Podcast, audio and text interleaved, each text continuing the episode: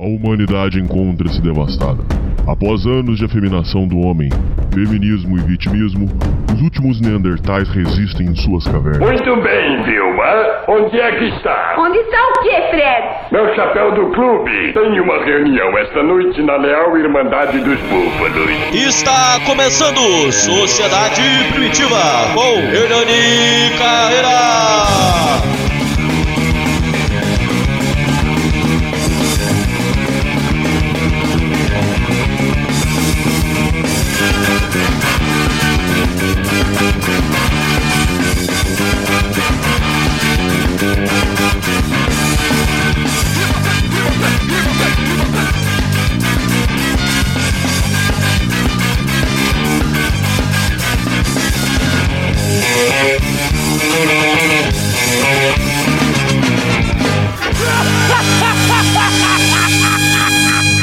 Confraria!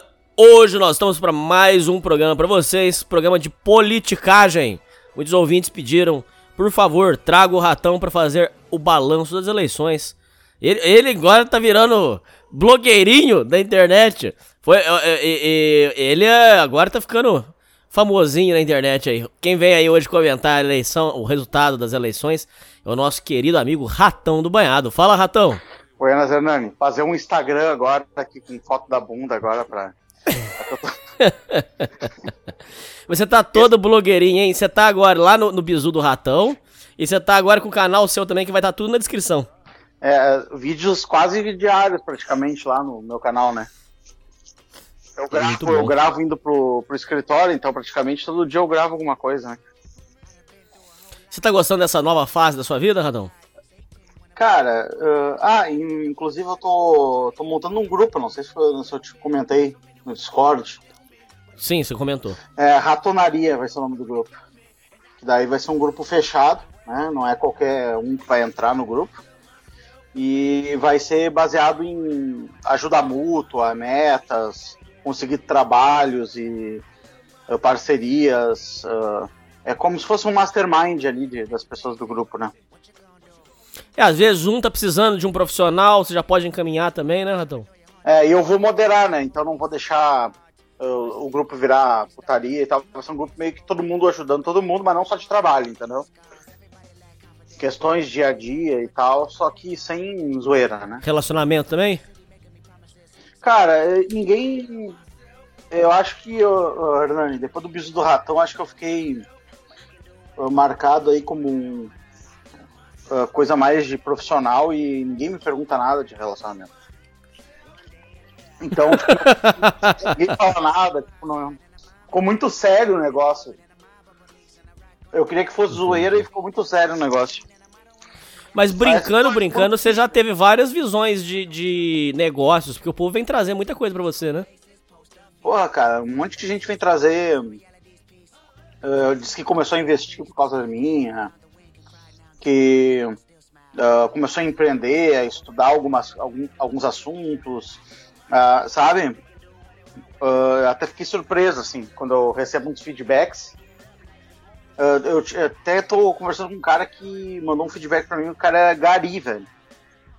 E começou a investir, começou a estudar programação para separar de ser gari. Que escutou o bisu do ratão lá, entendeu? Eu falei, porra.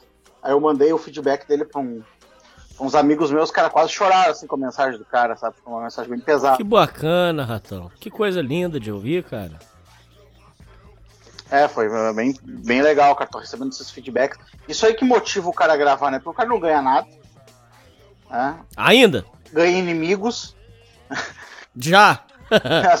ganha hater, mas aí, aí vem o pagamento, vem um feedback, né? O pagamento é o feedback do, do público, né, cara? Inclusive, eu já contei aqui no programa, mas eu repito que é muito importante. É, gratidão é a coisa mais importante, é, é, a, é, a, principal virtude entre todas as demais. Então eu tenho muita gratidão por você por causa do seguinte. Quando eu levei esse golpe da empresa, na qual a audiência do processo vai sair em março, eu tava muito desesperado, você sabe disso. E você foi o cara que me aconselhou e falou assim: Hernani, quanto você ganha no seu trabalho? Eu falei: mil reais. E aí você pegou e falou assim pra mim, cara, mil reais você pode fazer na internet é, com coisas totalmente corretas, sem, sem, sem se prostituir, entre aspas, sem fazer porcaria, sem pintar cabelo, sem nada. Faz esses mil reais com as suas coisas e larga a mão disso aí e mete a empresa no pau. Então, ou seja, é, você, eu tenho muita gratidão por você, porque você foi o cara que, que me aconselhou no momento que eu mais precisei, cara. Então eu tenho muita gratidão por você. Você, eu te considero meu amigo, né? E realmente muito obrigado, cara. Você é um cara. E eu falo a todos os ouvintes, vai estar na descrição o link do Ratão, o link do canal do Ratão e o programa que ele tem semanal toda quarta-feira na Nova Vertente, o Bizu do Ratão. É, vai estar tá tudo na descrição, por favor. Eu tô pedindo pessoalmente que vocês se inscrevam, porque o Ratão sabe muito e tem muito e tá ajudando. O Ratão, você já ajudou muita gente, cara, lá na, no seu programa. Você já ajudou muita gente. Eu recebi alguns feedbacks, né? Mas é que a maioria das pessoas é, é, elas são ghosts, né? Elas não comentam, não, não curte, né? só, só assistem e tu não sabe o que as pessoas pensam, né? Não sabe o que as pessoas falam. Mas, cara, também eu também tenho muita gratidão a ti, porque eu não estaria na, hoje gravando programas e tal se tu não me desse a oportunidade, né? Porque o ratão, até o pseudônimo e tudo foi inventado para participar do. Do foi. né? E tu me convidou pro, pro Nova Vertente. Porque. E o povo, por causa das eleições, que caiu de pau em nós, hein, ratão? Tu me ajudou a realizar uma vontade minha que eu tinha que gravar podcast, né? E tu me Sim. concedeu aí a, a, a oportunidade de, de falar, né, cara? Então eu te agradeço de coração. Eu que tô te devendo, Hernani, eu tô te devendo. E por causa das eleições, o povo caiu de pau e nós dois, hein? Nós fomos cobrados, hein? Puta que pariu. O povo é... Tem um maluco, tem um maluco lá do grupo que até hoje fala: "O ratão, tá, o ratão, eu quero debater com o ratão, eu quero provar que ele tá, ele tá errado, não sei o quê". Por causa das eleições, o povo ficou virado no girai com nós dois. Mas isso é um disclaimer que eu quero fazer, cara. Eu quero citar o cara aí, tá?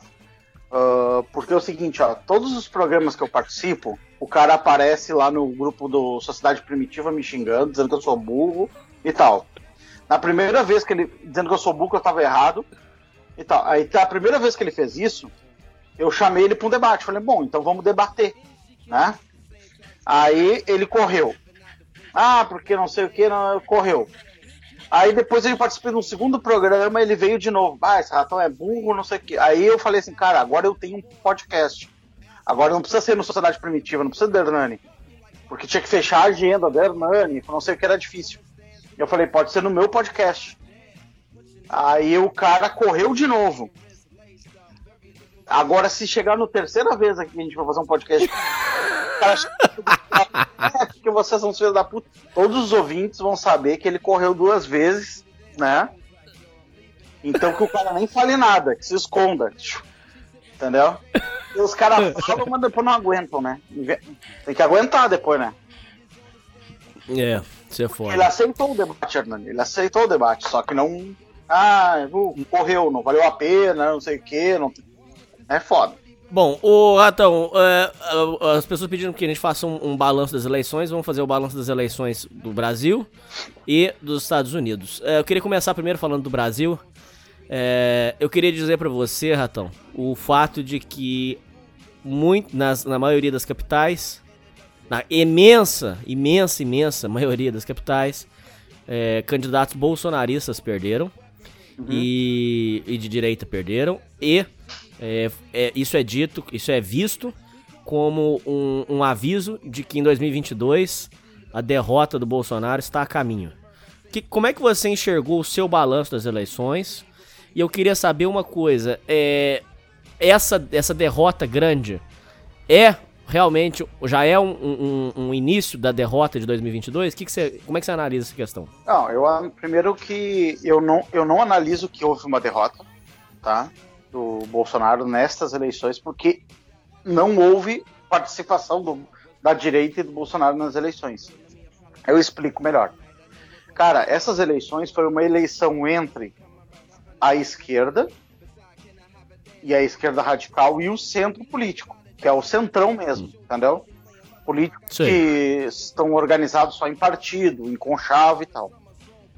Cara, a direita nem mesmo um partido tinha para poder participar das eleições. Então, candidatos esporádicos de direita tiveram que entrar em subpartidos lá do, do, do escafundal Judas, partido que PRTB, XYZ e tal. O que isso ocasionou, cara? Ocasionou que caras famosos direitistas, mesmo que tivessem bastante votos, não conseguissem entrar, porque eles estavam em partidos tão pequenos que eles eram os únicos caras a fazer voto no partido. Então tinha que competir com partidos como o PSOL, por exemplo, que estão com os mesmos candidatos municipais há um tempão, e porque junta muito voto, tem muito candidato fazendo voto, puxa um monte de gente junto. Então a gente teve casos, por exemplo, da Paula Marisa, em Canoas, aqui no Rio Grande do Sul, que ela fez mais votos que um monte de gente que conseguiu se eleger e ela não conseguiu.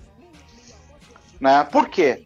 Porque ela estava em um partido minúsculo por não ter partido, Bolsonaro não ter criado o partido dele e tal.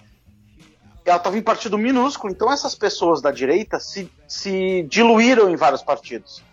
Se tivesse todo mundo se juntado num partido, teria o mesmo fenômeno que teve o pessoal, por exemplo, de fazer vários candidatos, porque somaria os votos de todo mundo e puxaria vários. Como eles se diluíram, foi um para cada partido, todo mundo teria que fazer votações extremamente expressivas para ganhar. Então, por exemplo, a Paula Marisa foi derrotada? Foi, mas ela fez mais votos que pessoas que entraram e entraram por, por questões ali de coeficiente eleitoral. Por exemplo, teve um cara do, P, uh, do PV, Partido Verde, que entrou lá, Sei. suplente em São Paulo, e o cara fez um voto. Aí o Edson Salomão, que é. Uh, que é, é, presidente do movimento conservador, que é o maior movimento de direita do Brasil hoje, ele fez lá 20 e tantos mil votos e não entrou. Tá entendendo? Por quê? Porque ele estava num partido chinelão. Se ele tivesse no Partido Verde, no PSOL, no PMDB, ele teria entrado com aquela votação. O partido não ajudou. Isso, por quê? Porque a gente da direita foi relegado a, ao lixo da política. Como a gente não se organizou em um partido, a gente não teve força eleitoral, entendeu? Outra coisa, cara, as eleições municipais, elas são eleições de uh, as mais difíceis de vencer. Por quê? Por exemplo, uh, cara, é muito mais fácil tu ganhar uma eleição, por exemplo, para deputado federal do que tu ganhar uma eleição para vereador, às vezes. Porque todo mundo na, na, num bairro, em alguém, já tem um candidato a vereador. Porque aquele cara dá cargo para a família. Por exemplo, a minha família, cara, tem um cara que a gente tem que votar, porque metade da família tá empregada lá um cara, entendeu? Então ai, pode ser, ai, ai. Pode ser que um amigo meu venha candidato, ou venha um cara que eu gosto, venha a Paula Marisa, ou venha o, sei lá, o quem, quem quiser, e eu não vou poder votar nesse cara porque eu tenho que ajudar minha família. Então, certo. se tu for, cara, todo mundo que tu vai conversar, todo mundo tem um, um rabo preso com algum, algum candidato já antigo. Então é, um, é uma eleição bem difícil de ganhar que o, a, as motivações dos votos são diferentes de uma eleição presidencial, por exemplo. Entendeu? Que tem, que tem mais a ver com ideologia, tem mais a ver com isso aí, entendeu? Então, é, a direita não estava na eleição para poder ser derrotada. É, para poder ser derrotada. E o Bolsonaro, ele indicou os nomes aleatoriamente eh, dentro de um programa dele lá que é visto toda, de forma totalmente diluída, tem um cara assistindo em cada estado do Brasil, não fez campanha para ninguém, não fez campanha para governador, não fez campanha para porra nenhuma. Então não dá para tirar essa febre por, por essa eleição, né? Mas não foi uma cagada do Bolsonaro, na sua opinião? Como é que você enxerga? E eu também queria saber se o fato dele não ter mobilizado um partido também não foi uma burrice dele, uma cagada, ou não? O, cara, o Bolsonaro mobilizou um partido em 2019. As pessoas foram, fizeram, uh, pagaram do seu próprio bolso para ir. Uh, não sei se tu lembra que esse, cara, esse coronavírus parece que passou 10 anos, né, cara? Parece. Mas, se for lembrar 2019, cara, teve gente indo a, viajando para ir em cartório para registrar a assinatura, pagando, mandando por Sedex lá para fazer o aliança pelo Brasil. Quando chegou lá no no, uh, no Supremo Tribunal Eleitoral lá, o Barroso sentou em cima, que eles conferiam assinatura por assinatura, Então os caras criaram uma situação para não acontecer o partido, entendeu? Então assim, o Barroso dizia: "Ah, não, tem muito partido já no Brasil, não sei o quê", e começaram: "Ah, não, eu quero ver cada assinatura, sei lá, tem milhões de assinaturas, eu quero ver cada uma, quero conferir uma por uma". E aí depois começaram assim: "Não, tem assinaturas aqui que não vale, papapá". Aí veio o coronavírus, não dava mais para juntar assinatura. Todo mundo dentro de casa, mudou as prioridades. E isso mudou o jogo político inteiro, entendeu? Então, assim, o partido ele foi uh, assassinado, foi abortado, vamos dizer assim, sabe? E nem enquanto aborta um feto ali, sabe? Tá vivo, tá tudo ali, mas uh, abortaram o partido do cara. Então, assim, então foi armado. Não, armado uh, foi dificultado, foi, foi aquela coisa burocrática, assim, ah, tem que passar por um cara uh, em um dia. Aí o cara senta e fica uma semana em cima. Aí passa. Ah, aí vai não sei o que. Ah, mas peraí.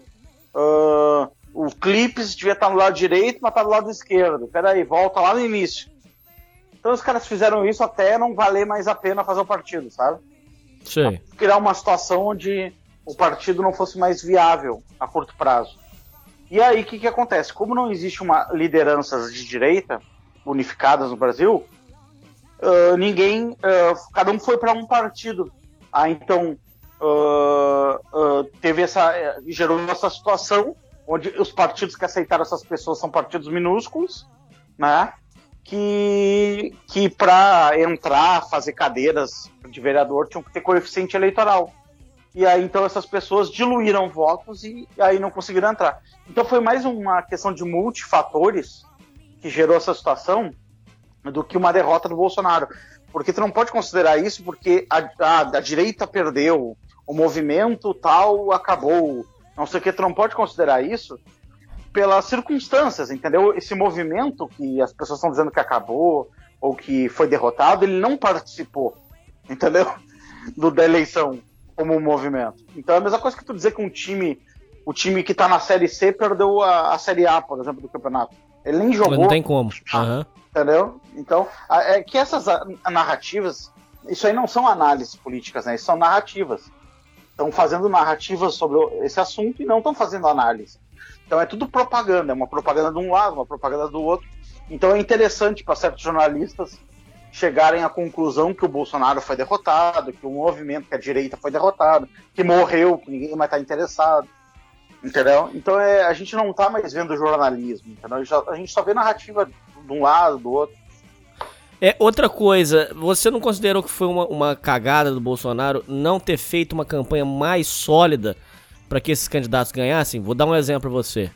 Aquele coronel lá da.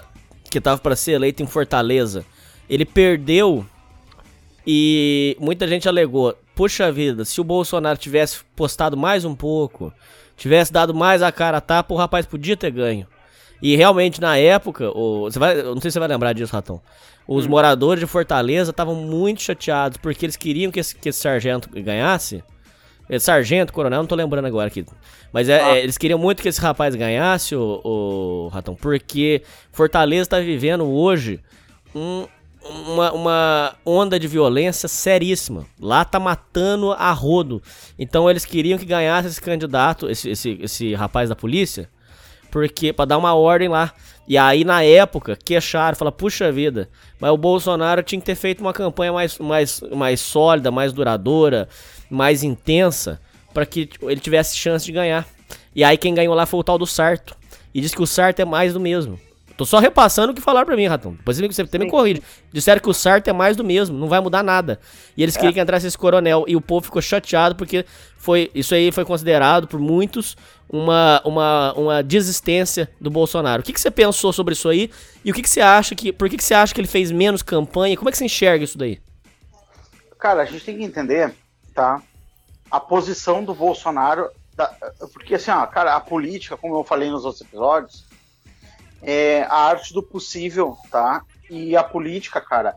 Por isso que eu não aceito quando as pessoas vêm enfiar o dedo na minha cara ou na nossa cara e nos cobrar as a, a, coisas. Cara, a política é cenário do momento, é o que é possível fazer naquele momento. Então, por exemplo, lá no início do ano, em fevereiro, existia um Brasil. possível que estava se desenhando. Chegou no final, vinha um outro completamente diferente. Né? Uhum. Então, por exemplo, assim, ó, cara, o Bolsonaro, ele. A gente ficou sabendo agora por uma entrevista do Paulo Guedes que teve uh, uma. Uh, uma. Não era uma ação, mas um complô, né, para derrubar o Bolsonaro no meio do ano. Negócio do coronavírus, quando o negócio tava pegando mesmo, né? Quando as pessoas estavam assustadas em casa, tinham comprado e acreditado no negócio do coronavírus, que tinha até data. Ele deu uma entrevista agora na Veja, não faz nem uma semana.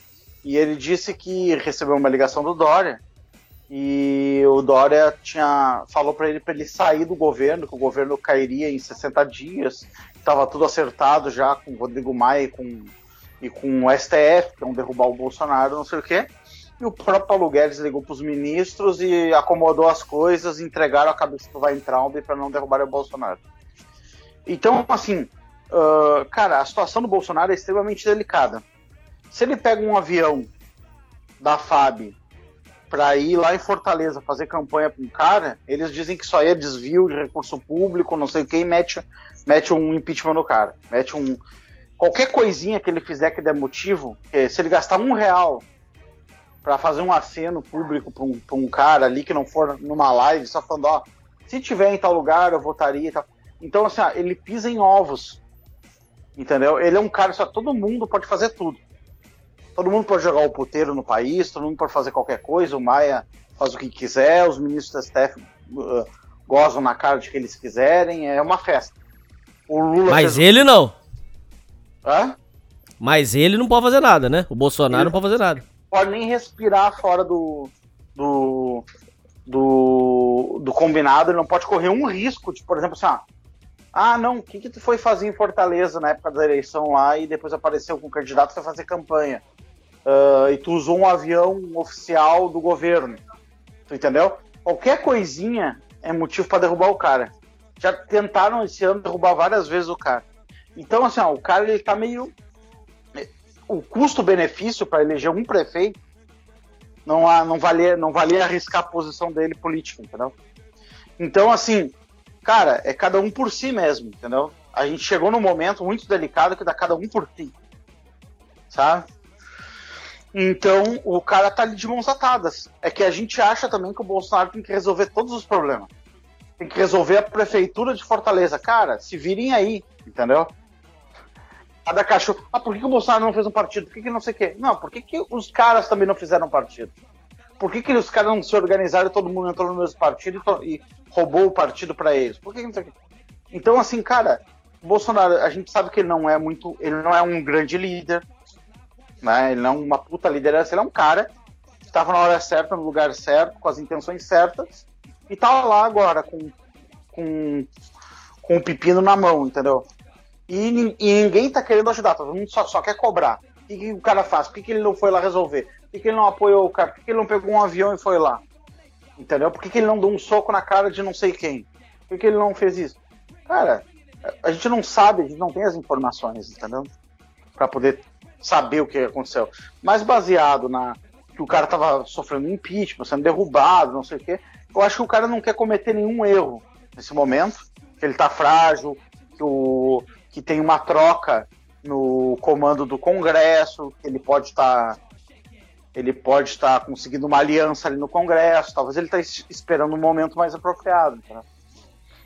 Então, por enquanto, ele tá na dele tá com certeza o cara tá na dele. Isso é uma coisa bem óbvia, entendeu? Ele tá na dele, ele tá com, uh, quietinho. A gente não sabe se ele tá quietinho e vai ficar para sempre quietinho, ou se ele tá quietinho e vai. E quando tiver uma situação mais favorável para ele, a gente vai voltar a ver aquele Bolsonaro lá do início do ano, por exemplo. Entendeu? Ô, Ratão, eu queria mudar o assunto com você. Desculpa, te cortei, pode falar, perdão. Não, é tudo é momento político, né, cara? Só isso. É, eu queria mudar o assunto com você, Ratão. Agora eu queria falar sobre duas eleições, por favor. É, em Belo Horizonte, deu Calil no primeiro turno e o Calil simplesmente passou o trator. Para quem não sabe, Calil é ex-presidente do Galo e ficou muito famoso. É, eu queria saber se você, quais informações que você tem de como, isso é uma curiosidade que eu tenho muito autêntica. Como que o Calil, mesmo tendo sido é, presidente do Galo, como ele conseguiu conseguir, é, é, conquistar tantos votos em Belo Horizonte? Como é que ele conseguiu angariar o, a simpatia dos candidatos, é, do, dos, dos eleitores do Cruzeiro? E como que ele conquistou essa, essa popularidade tão absurda? É, como que foi construída uma eleição? Eu acho absurdo. E eu acredito que a maioria dos ouvintes aqui também vão achar absurdo. Como que foi possível uma, uma cidade como Porto Alegre deixar a, a Manuela Dávila ir pro segundo turno, cara? Como, que, como é que uma insanidade dessa foi construída? Então eu queria que você comentasse a eleição de BH e a eleição de, de, de Porto Alegre, por favor. Cara, uh, BH, uh, Minas, né? Isso. É, BH, cara, eu não sei uh, dizer o certo o que, que houve ali, tá? Só que eu, eu gostaria de lembrar eleições passadas, onde uh, com certeza houve fraude nas urnas eletrônicas lá em Minas. Eleições presidenciais, entendeu? E inclusive Minas votou contra o Aécio lá naquela Eu eleição, lembro, eu lembro. Tá? Então, assim, uh, mas também tem um outro, um outro fato que a capital ali Uh, o interior de Minas e a parte da capital é o, o, segundo lugar no Brasil onde tem mais Bolsa Família lá, tá? Uh, no, no, Brasil. Então, assim, ó, uh, houve uma, uma fraude eleitoral em 2014 lá e ela pode ter se repetido agora, quando precisaram do, do, do Calil, entendeu? Porque o que estava em, em, em votação na real, sabe, cara? É a viabilidade da política do coronavírus. Tipo assim, ah, fecha ou abre. Inclusive o Calil vai fechar tudo. Fique ciente Sim. disso. Sim, vai fechar tudo. Já, ele já disse que vai fechar. Então, assim, se os caras fraudaram em 2014 lá, e eles têm os meios de fraudar, por que, que não fraudar de novo para os aliados deles agora aqui para mandar um recado de que uh, tá tudo, uh, as políticas de fechamento foram corretas? O povo amou a política de fechamento. Entendeu? Existe essa possibilidade, eu não estou afirmando, eu não sei entendeu? Porque eu não vivi lá para saber o que estava rolando e tal. Eu não confio, cara, em eleição. Uh, eu acho que várias eleições aí foram fraudadas, cara. Eleição de São Paulo, por exemplo, para mim foi muito claro que teve meteram a mão. Mas como é que você chegou a essa conclusão? Ah, cara, é pelas impossibilidades uh, políticas, né, cara, do uh, um cara que tipo assim, um cara que uh, para pre presidente, por exemplo, o como é que é o nome, o Boulos, para presidente ele teve menos votos do que para prefeito, entendeu? Como é que um cara para presidente no território nacional todo teve me uh, menos votos que para ser prefeito de uma cidade? Caraca, eu não tinha pensado nisso, Ratão. Tô arrepiado é, aqui, então, cara. Assim, é, é, é, meio óbvio que, que os caras que, era, que, que foi escolhido. E também teve o seguinte, ó, se tu for ver as parciais eleitorais, todas foram a, uh, eu até li um artigo, cara, puta, pena que não tô mais aqui, que eu li lá na época da eleição, que matematicamente uh, todas as parciais foram iguais. Entendeu? Tipo assim, uh, 3,37% dos votos. Uh, aí um resultado eleitoral. 9,37%. Uh, 12,37%, sabe? Então, assim, uh, era como se todas as urnas, todos os setores de, de votação tivessem votado na mesma proporção para os mesmos candidatos. Tipo assim, tu pega uma urna, ela tem 10% para um, 11 para o outro, 15 para o outro.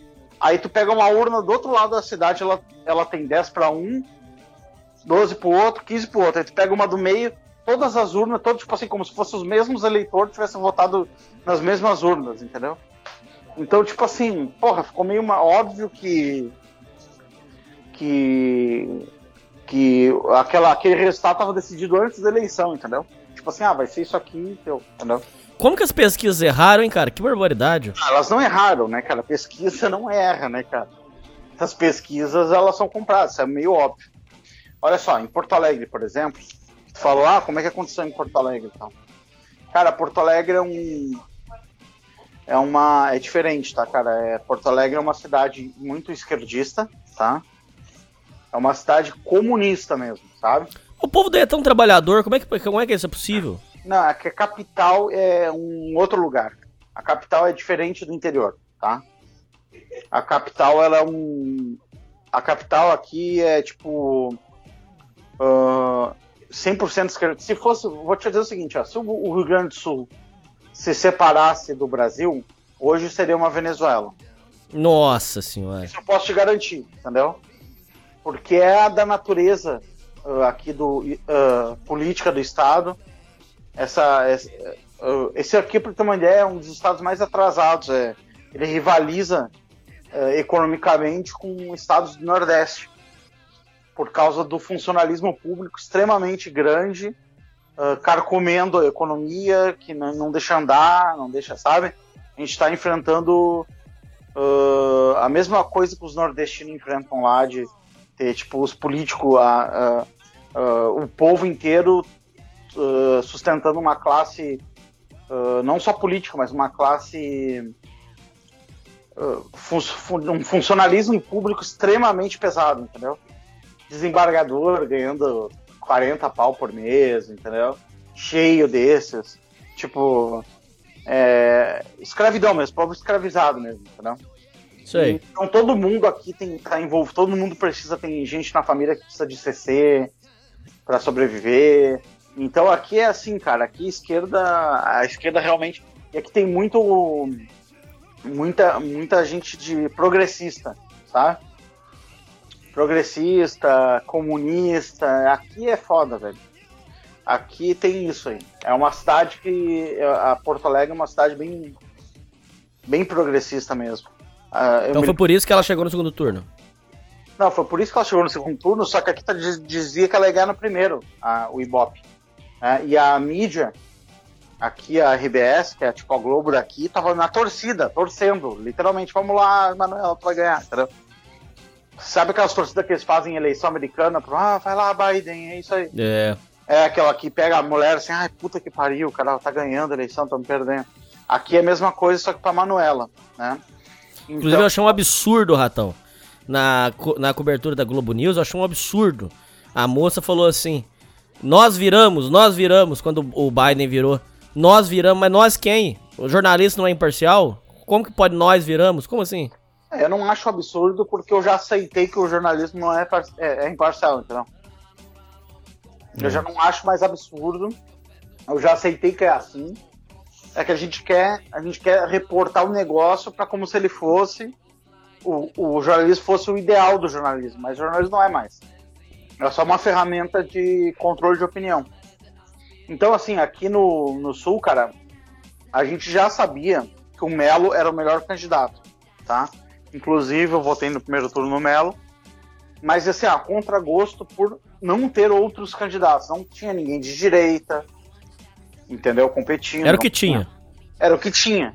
Né? O Melo, inclusive, eu conheço pessoalmente. Eu tenho, eu tenho um, uma casa aí num. Meus pais, né, no caso, tem uma casa aí no balneário e eles, a gente é vizinho ali. Então, gente, eu conheço pessoalmente. E e, cara, a gente sabia que era a melhor opção seria o cara mais Bolsonaro, mais próximo ali do Bolsonaro, entendeu? Mas nem longe de ser um direitista. E ele é a melhor opção. Ele estava em quarto lá, mas a gente já sabia que ele ia despontar. Então, vários eventos aconteceram para ele ele chegar no segundo turno. Teve candidato que teve que desistir da candidatura, e aí foi sobrou voto para ele. Mas a Manuela nunca teve em primeiro, por exemplo, e as pesquisas sempre disseram que ela estava em primeiro, que ela ia ganhar. Elas fizeram de tudo para jogar votos que eram da esquerda, uh, uh, mais radical, direto nela, que era para ela tentar ir, sair mais próximo uma vitória lá, lá na frente. E talvez até ganhar a eleição no. Tanto que ela viajou e foi fazer uma reunião de, a portas fechadas com o Barroso lá, né? Que era o cara do uh, TSE, né? uh, fazer uma eleição, uh, fazer uma eleição, uh, fazer uma falar falar para ele que era para pedir para tirarem propagandas na internet contra ela, mas na verdade estavam armando uma uma fraude aqui também. Tanto que eu tenho, como eu te falei, eu tenho familiares envolvidos na eleição, né? Estavam envolvidos na eleição do Melo. E já tava tipo um climão de derrota no final, mesmo com ele na frente, 20% na frente e tal tava um climão de derrota, porque depois que ela fez aquela viagem que a Manuela, assim, ó, a, a militância dela tava morta, não tinha ninguém na rua. vamos supor assim, tem duas semanas no segundo turno.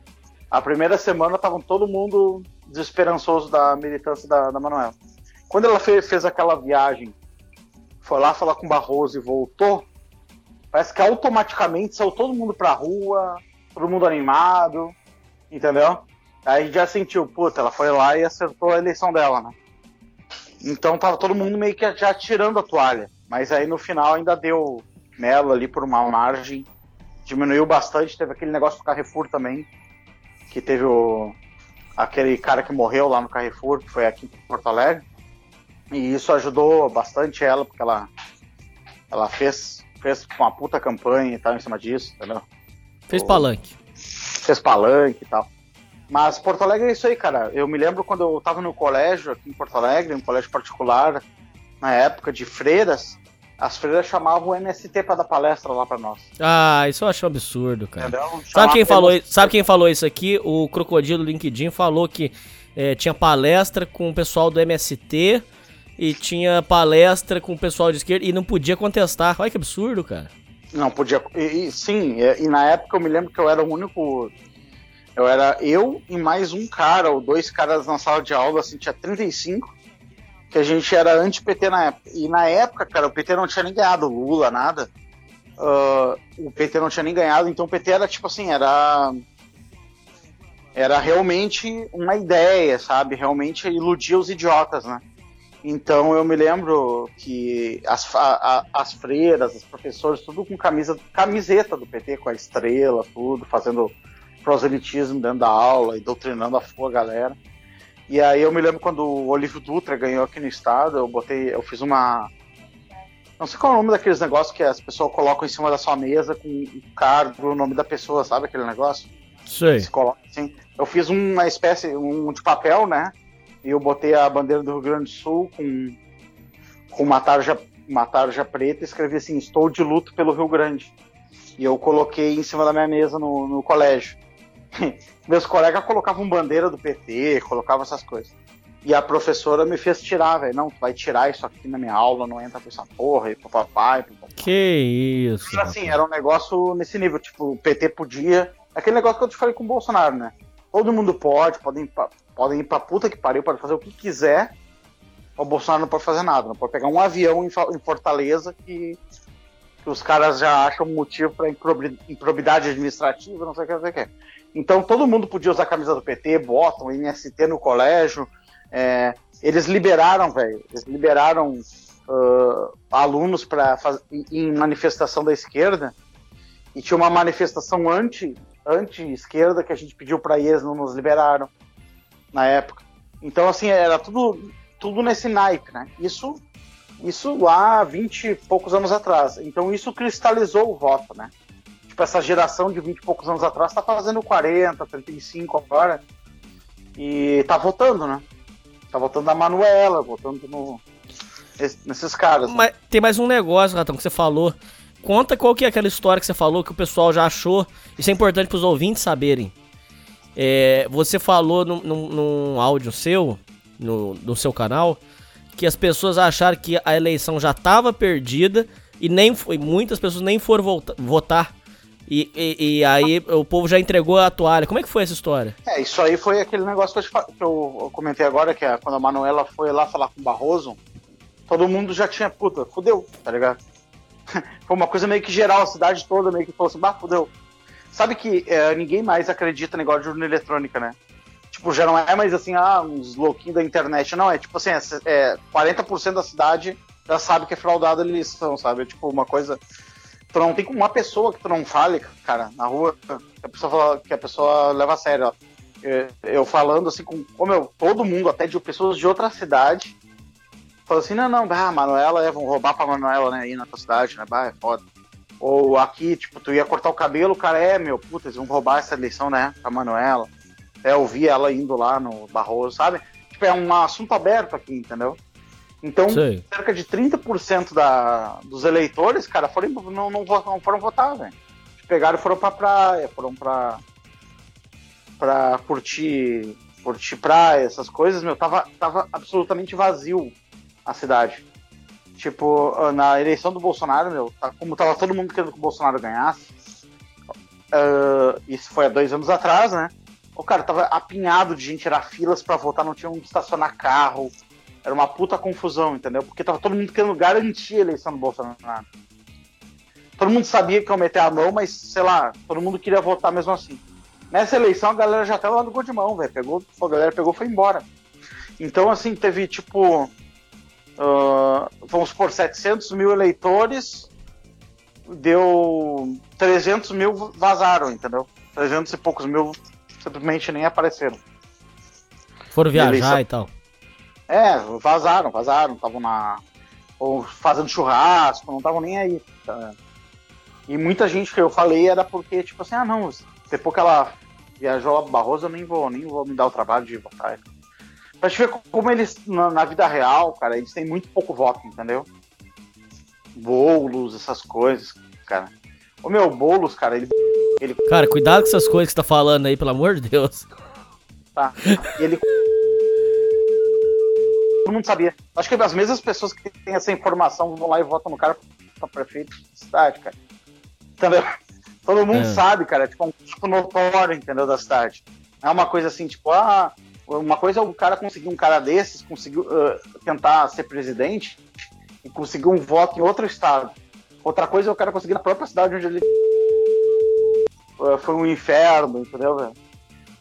E, e o cara saiu ileso, porque é o cara da esquerda e tal. Ô, Adão, agora eu queria que você comentasse, por favor, o que, que você achou é, da do Mamãe Falei. Eu sei que você, você, não concorda com ele e tal, não tem problema, mas o que, que você achou da, da campanha que ele fez, que foi sem, fu sem fundo partidário e que ele conseguiu, de fato, é, sair do penúltimo lugar e subiu, conseguiu, parece que 500 mil votos, uma coisa...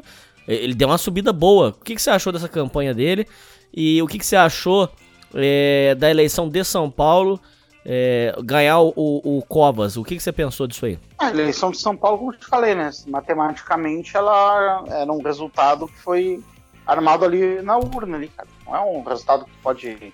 Você não acredita? Não acredito, cara. Não acredito, porque matematicamente é mais fácil tu, tu, uh, tu calcular um, um uh, sei lá, um, um, tiro de canhão, um, uma moeda dentro e jogar a moeda do. atravessar o oceano e cair na cabeça de uma pessoa do, do outro lado do continente africano lá, pá. Né? Tirar uma moeda e ela cair na cabeça de um cara. É mais provável matematicamente tu conseguir isso do que conseguir que todas as parciais sejam iguais em todas as urnas. Entendeu? Então, tipo. Então, tipo, não consigo acreditar na, na, ali na, naquelas parciais eleitorais ali. E outra, cara, a mamãe falei, cara, ele concorreu contra quem? Não tinha um candidato de direita no lugar lá, ele era o único cara lá de livre mercado, tinha, entendeu? Então tem os votos ideológicos do livre mercado lá em São Paulo, né, que podem acabar caindo no colo dele eh, na ausência de, de outro candidato, entendeu? Então, tipo assim, Uh, cara, e outra coisa, grande coisa usar dinheiro público. O cara tem um canal gigante na internet, o cara, qualquer coisinha é chamado pro pânico lá para falar. É, ele vai pro pânico 10 vezes por ano lá, falar abobrinha no pânico. Então, assim, ó, o cara ele não tem o fundo eleitoral, mas ele tem todo o establishment midiático que, que faz o servicinho para ele lá. Ele passa o ano todo na mídia, entendeu? Então é. Não é um cara assim, ah, saiu do nada, sozinho, se esforçando, gastou pouco e foi lá, entendeu? E outra coisa, ele fala que não gasta dinheiro público, mas todos os funcionários dele estão trabalhando para ele, né, velho? Ele tá trabalhando ah, pró-eleição faz um ano. Então aqueles funcionários de gabinete dele estão uh, indiretamente estão trabalhando para ele ali. E isso não, isso aí é uma puta vantagem, entendeu? Para quem não tem, não tem funcionário para trabalhar pra...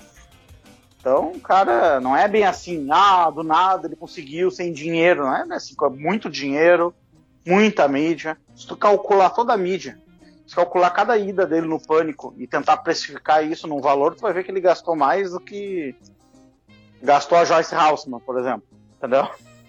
A Joyce, inclusive, foi uma coisa, viu, Adão? Que falaram que ah. ela gastou muito e não conseguiu nada de voto. O que, ah, que foi tá aquilo lá?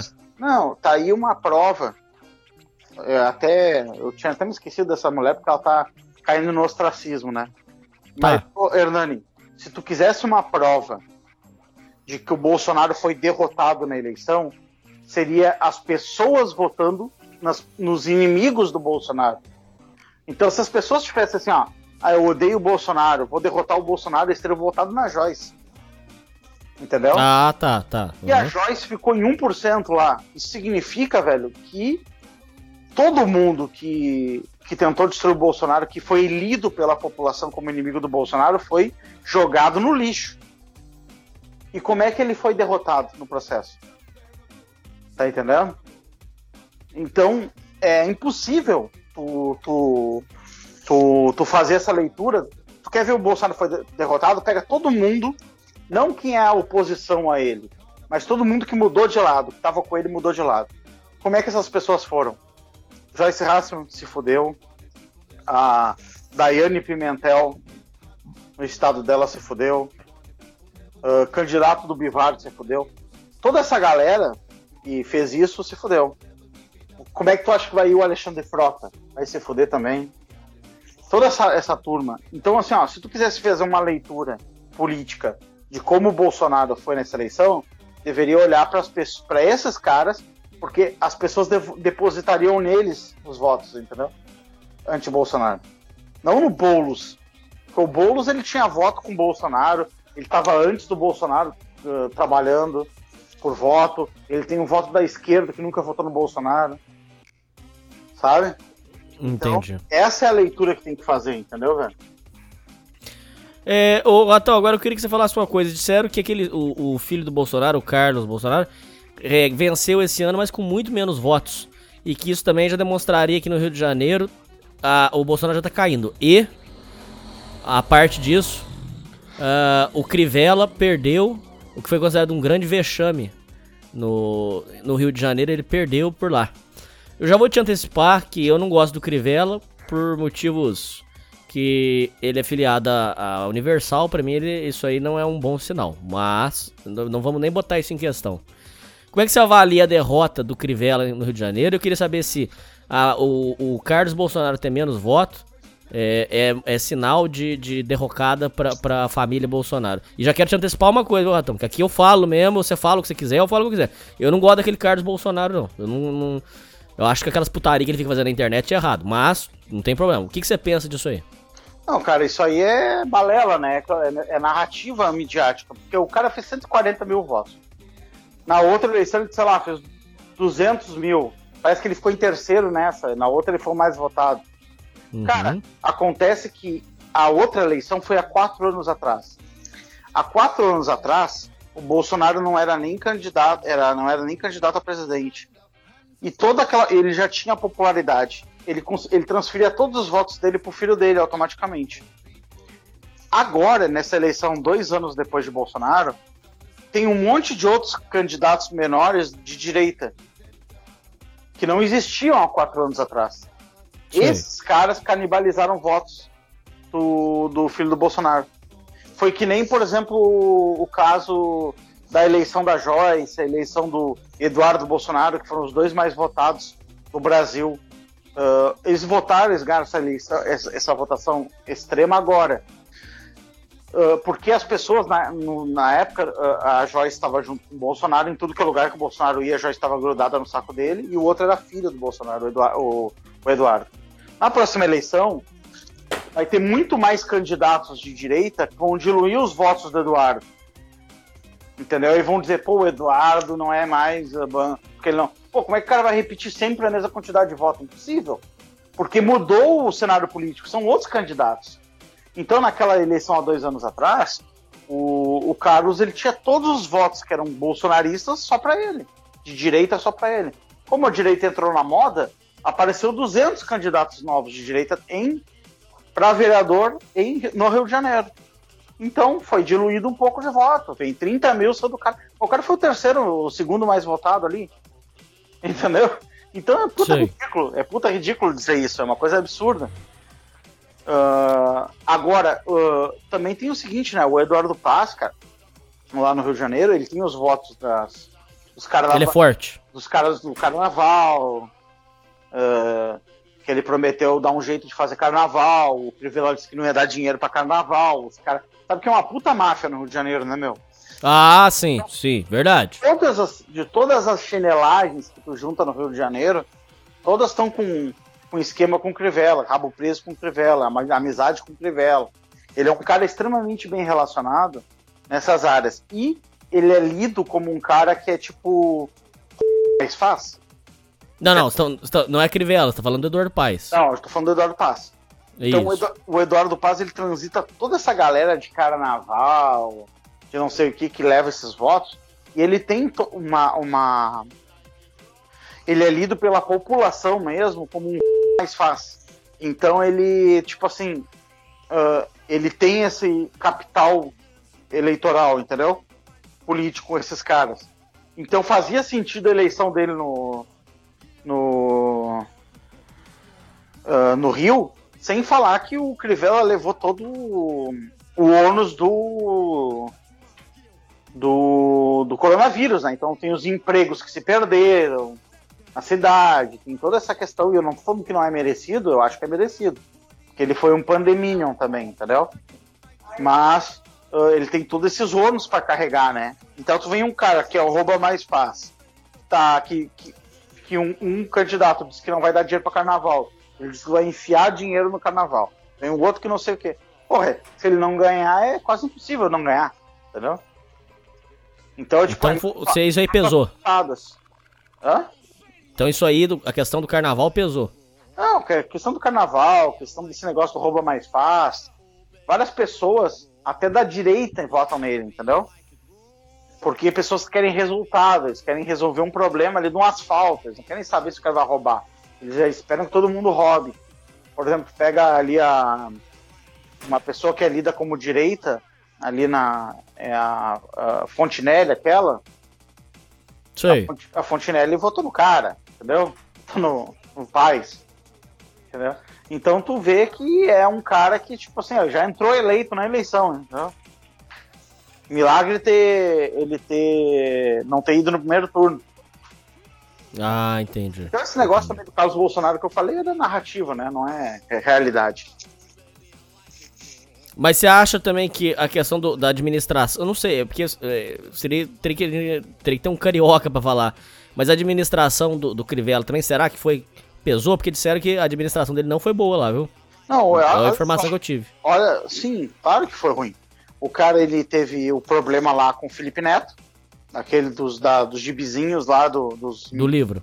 Dos livros dos caras se beijando, entendeu? Ele teve. Ele tirou dinheiro do carnaval. Ele teve. Chegou o coronavírus, ele, ele, ele comprou a historinha de coronavírus, ele fez a.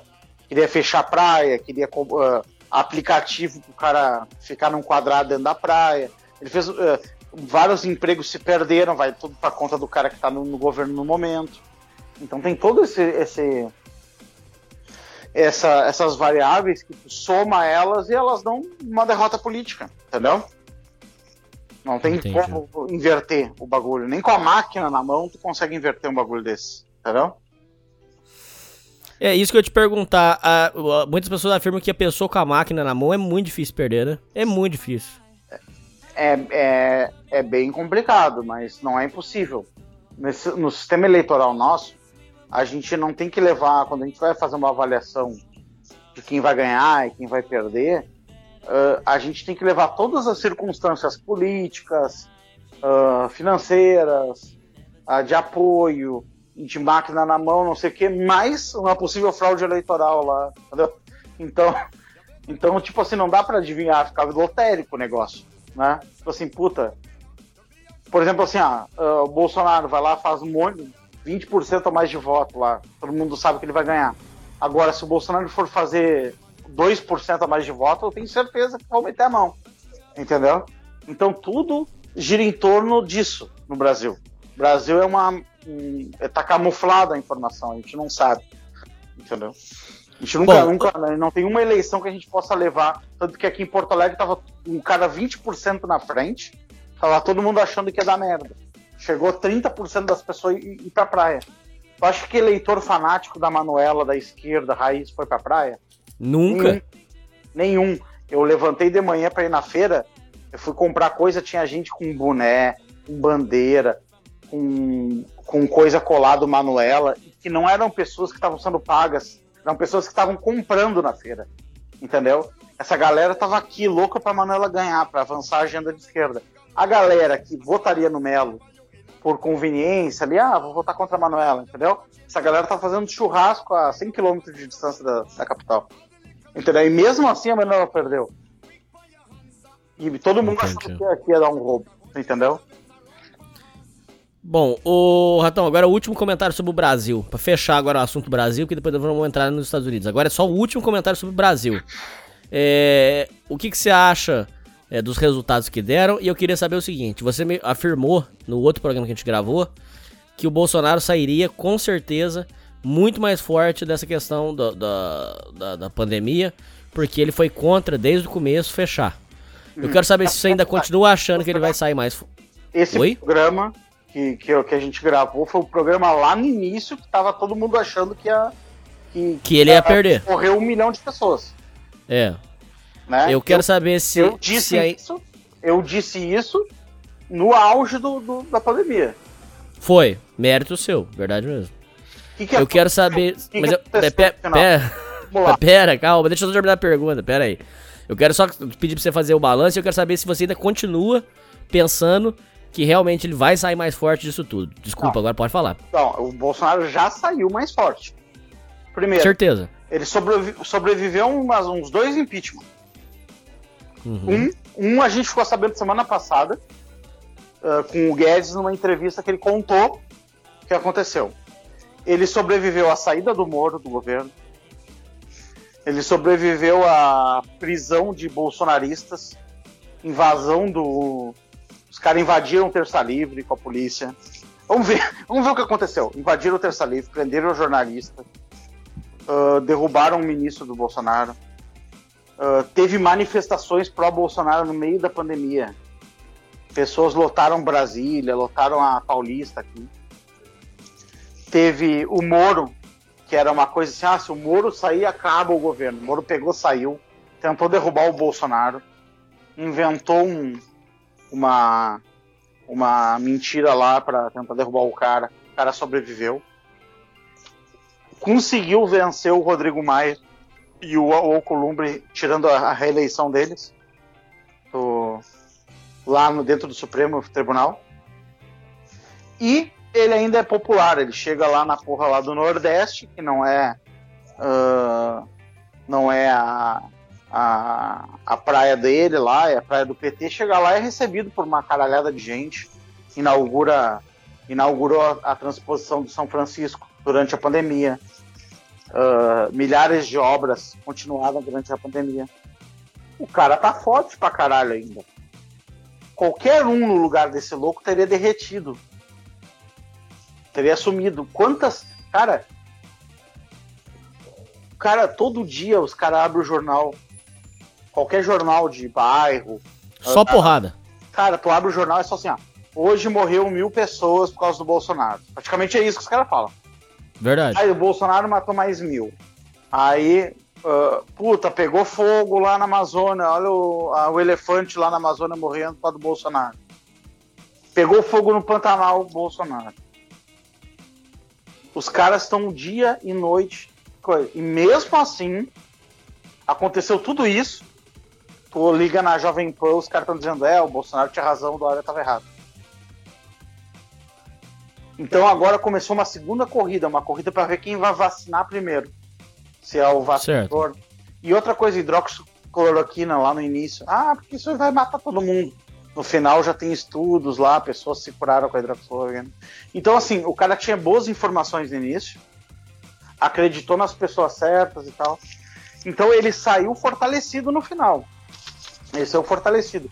E tem, e tem mais. Se acabar o coronavírus, por exemplo, uh, voltar à vida normal, tá? eu não sei se vai voltar, voltar e tal, mas se acabar, voltam as manifestações e apoio o Bolsonaro que tinha em 2019. Aquelas coisas que toda hora ia dar um problema no Congresso, encher de gente na rua e vamos quebrar tudo, vamos. Então isso aí é o momento político atual, entendeu? Só que existe um stand-by do Bolsonaro, que ele tá quieto, porque ele tá jogando para ver quem é que vai ser eleito na Câmara dos Vereadores lá, para ele passar as, as, agendas dele. Essa é a lista do momento, não é por popularidade, não é por inaugurar obra. Isso aí tá tudo parado. É a eleição do Congresso. E eu acertei, hein, cara. Eu acertei. A... Acertou. Essa previsão eu acertei. Então, para fechar é, o, o balanço das eleições, você achou que não houve derrota, só, só não foi jogado o jogo? Não, não teve, não teve. A direita não estava né, disputando a eleição. Foi uma eleição entre o centro e a esquerda. E a esquerda saiu bem mal, né? Comemoraram uns vereadores, né? A esquerda saiu bem mal. O centro jogou sozinho e ganhou. Mas jogar sozinho até eu, né? Se eu for lá sozinho e o outro time não for, eu ganho, né? Então o centro ganhou nessas condições e a avaliação política aí do, do jornalista foi que o Bolsonaro perdeu. Só que o Bolsonaro não estava não tava jogando. Então, se, se o Bolsonaro tivesse morrido, ele tinha perdido também. Entendeu? Ah, o Bolsonaro morreu, mas ele perdeu a eleição. Eu não sei quem, sabe? Teria Entendi. sido assim. Vamos agora falar de Estados Unidos. É, vamos começar do, do, zero aqui. Esse aqui vai ser enjoado a conversa.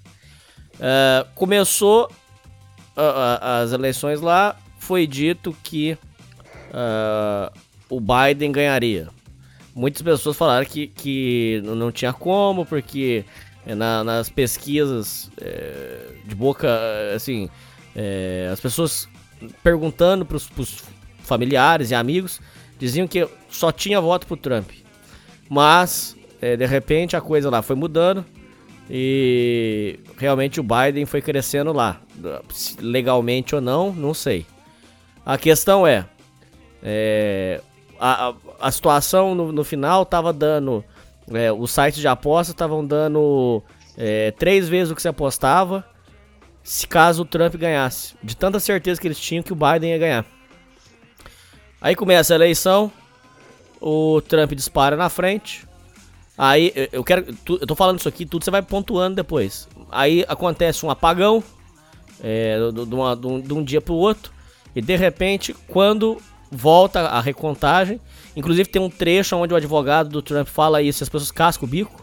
Eles dão risada alto, não sei se você chegou a ver esse vídeo. Sim. Aonde de um dia pro outro, pá! Biden pula na frente. E é coisa, tipo assim, 700 mil votos pro Biden, 4 mil pro Trump. Uma coisa assim, absurda. E acontece essa virada. E isso aí chacoalhou tudo.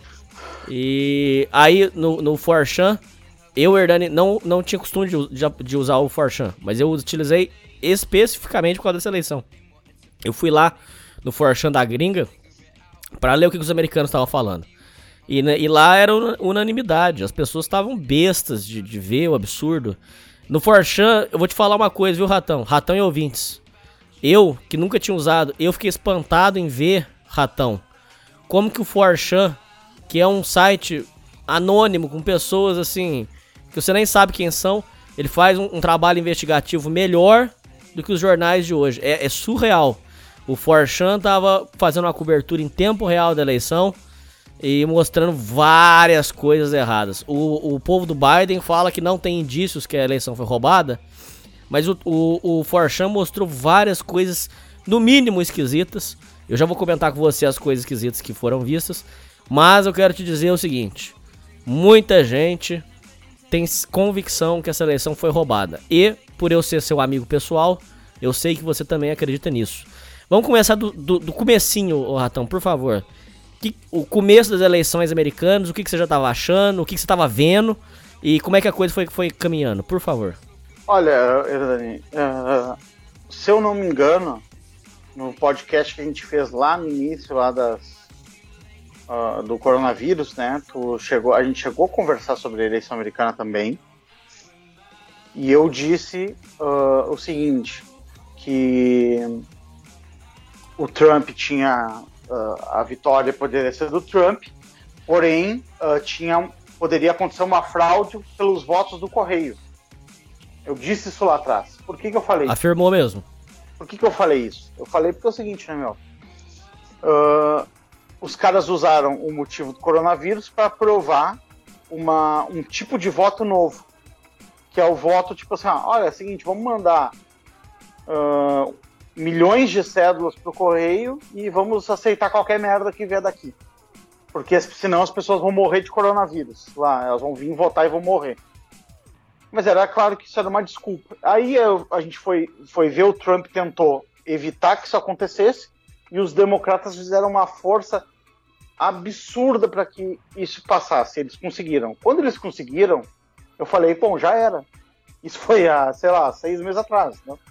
Eu falei, bom, já era, porque os caras vão usar isso para roubar a eleição. O que, que aconteceu na eleição? Certo. O que, que aconteceu na eleição? O que, que foi o apagão? Você sabe explicar pra gente como é que foi esse apagão? É o seguinte, eles os estados que vários estados que são swing states, que são estados que tem que algumas eleições eles mudam, altera, altera democrata ou o presidente democrata ou o presidente republicano. Esses estados que decidem as eleições, porque os outros sempre saem o mesmo resultado. Esses estados, eles foram praticamente exatamente os estados onde passaram leis para poder fazer esses votos falcatrua do correio, né? Então, o que, que aconteceu? Uh, durante a madrugada, em vez deles contarem até o fim os votos, vários desses estados pararam de contar e tava o Trump na frente. Aí, do nada, chegam os votos mandrake do correio e, ah, vamos começar a abrir os votos correio, eram 100% pro, pro Biden. Aí, então, gerou várias distorções gráficas, que era tipo assim, o, Uh, os Verdade, sendo... fala disso aí. Verdade. É, os votos sendo contados e uh, mais ou menos uma proporção sempre a mesma, tipo, tu, uh, o Trump na frente, de repente subia, o, o cara passava, tipo, abria, uma, abria 100 mil votos de uma vez só para um. Aí o negócio subia numa linha reta, assim, impossível. Falaram que o gráfico, Ratão, é, é, se você analisar o gráfico, ele tem indícios de fraude. Diz que um, um rapaz, um, um, grupo que investiga é, fraudes, ou ratão, que investigou inclusive uma fraude no, Ira no Iraque, eles olharam esse gráfico e falaram, isso aqui tá, este gráfico tá com cara de fraude, o ratão. Tanto é que o povo tá usando o, fraude, o, o gráfico como, como meme pra escrever fraude, porque o, a curva que o Biden faz é uma curva é, é que não tem explicação. Fecha um F ali, dá pra... Fecha um F. F. É. Então, tipo assim, o que acontece? Isso aí, evidentemente que, que os caras meteram a mão, né? Então eles, eles, eles iam usar isso só se precisasse. Quando eles viram lá na madrugada que não ia dar, aí eles vieram com esses votos mandrake, pararam um carro do correio e começaram a enfiar voto ali. Então tem filmagem. E a história da canetinha? Ah, essa história eu não, não sei se isso aí é relevante mas não, existiu fraude de tantos tipos diferentes que eu não sei qual, uh, que geraram tipo é, é difícil tu, tu, especificar qual foi a fraude que mudou o negócio, entendeu? Porque então, o rapaz, assim, você viu isso aí, ratão? Fala aí. O rapaz sim, olha para esquerda, olha para direita, tira uma canetinha disfarçadamente do bolso. Muitas pessoas afirmam que ele não podia estar tá com a caneta ali, ratão. Ele pega a canetinha, olha para a esquerda, olha para a direita. Ele pegava os votos que vinham do correio em branco e ficava votando, votando, votando. Não sei. Mas esse não foi o pior. O pior é o seguinte, ó. Teve um local ali que eles liberaram todo mundo. Ah, não vou mais contar hoje, podem ir embora. Aí todo mundo foi embora. Quando fechou as portas, eles foram ali embaixo, pegaram, começaram a tirar caixa, caixas e caixas e caixas de voto. Estavam escondidos embaixo de, de umas mesas e tal, e é quando as pessoas estavam contando foram embora, eles começaram eles a contar e a botar esses votos. Então, assim, ó, a putaria rolou solto, entendeu? Foi uma festa do, do, do da fraude, e todo mundo que não é. Uh, que não tem interesse na eleição, tipo, ah, Globo tem interesse nessa eleição, uh, Uh, esquerdistinha tem interesse. Todo mundo normal, todo mundo sabe que foi roubado. Até minha mãe sabe, entendeu? A mãe, ah, que merda, roubaram lá né, nos Estados Unidos, né? É, roubar. E a história dos tapumes, ô Ratão? O que, que foi aquela história que eu não entendi muito bem? Lá, estava colocando. Lá ah. tem observador, né? Então, tipo assim, ali onde as pessoas estão contando os votos, devia ter observador olhando o que as pessoas estão fazendo. O que, que eles fizeram? Ah, tem coronavírus, então vocês têm que ficar 30 metros da gente. Porra, 30 metros? Não dá pra ver, né, pô? 30 metros de diferença. Então os caras. Ah, mas então foi muito roubado, Ratão. Vai tomar no cu, cara. Então, os caras compraram um binóculo pra ficar olhando. Aí os caras foram lá e botaram uma tábua na frente das janelas pra que eles não pudessem ver a contagem. Então, tipo assim, ó, meu, que roubaram pariu. do caralho o negócio. E então, assim, eles, tipo, roubaram, meu, roubaram de tudo que é jeito. Então, uma festa. Isso aí mostra, cara, que fudeu, porque nunca mais vai ter uma eleição que não vai ser roubada nos Estados Unidos. Entendeu? Depois que os caras conseguiram roubar essa eleição e não deu nada, porque como todo o, o instamento burocrático odeia o Trump, justiça, todo mundo quer o Trump fora, então todo mundo ajudou, tá ligado? A jogar pra baixo do tapete. Então, ah, nunca mais vai ter uma eleição que eles não vão roubar. Quando precisar, eles vão meter voto do correio, vão meter voto do inferno, sabe? E vão fazer. E isso inspirou o Barroso aqui no Brasil a fazer voto por celular. Vai ser uma farra. Puta que pariu. Esse voto por celular do Barroso vai ser o voto pelos correios dos caras. Quando eles estiverem ali, agora bom, vamos ver como é que tá a eleição. Ah, o Bolsonaro tá aqui com 3% a mais. Peraí que agora a gente vai abrir os votos por celular. Opa, passou, entendeu? Então, vai ser uma coisa mais ou menos assim. Isso aí pode escrever aí, que eu já tô até avisando. O Barroso fez os testes de voto por celular essa eleição e quer botar na próxima. Então, assim, ah, não pode voto por, por, ah, por impresso porque vai corromper a eleição, mas ah, voto por celular pode. Quer dizer, porra, voto por celular, o, imagina os que comprar votos todas as eleições lá para os candidatos dele, eles vão pegar sentado lá das pessoas e vão esperar as pessoas votar. Ó, vota aqui na minha frente, aqui no celular, de casa, né? Vai ter gente, ó, vai ter gente em fila, vai ter uma fila de pessoas para entrar lá, votar na frente do cara e levar 50 reais. Entendeu? E claro que o Barroso sabe disso, ele não é um idiota. E eles estão fazendo isso para controlar realmente o processo eleitoral, né? Então, tipo, Ô, eu gravei um vídeo antes da eleição, né? ah, alguns dias antes da eleição, já falando que não tinha mais volta, que ia rolar esse negócio dos Correios. Eu descrevi como seria o negócio dos Correios e aconteceu. Então, mas isso que eu te perguntar, como é que você descobriu isso? Ou você não pode citar as fontes? Não, não é. É que é tipo, é uma, é uma questão lógica, entendeu? Quando tu tem os meios de fazer uma coisa que tu precisa que seja feita, tu tem os meios e o desejo de fazer, eu, é, é, é impossível esperar que aquela coisa não aconteça, entendeu? Por exemplo, tu acredita, por exemplo, que se o PT, vamos dar um exemplo, pudesse roubar a eleição, escolher o vitorioso de uma eleição para presidente, e ele A tivesse escolha é sempre deles. a- a- se eles tivessem essa possibilidade, seria idiotice da minha parte pensar que eles não iam fazer isso. É mais Entendi. improvável que eles não façam. Então é a mesma coisa. Os caras lutaram para poder ter esses votos pelos correios. Pô, se eles lutaram para isso, é porque eles iam usar para fraudar. E esse foi o instrumento usado para fraudar e que foi, foi o que derrotou o Trump na eleição. Porque se não tivesse os votos do correio, Trump tinha ganhado, tinha ganhado ali tranquilamente. E que fique registrado pros ouvintes, independente se gosta do Trump se não gosta.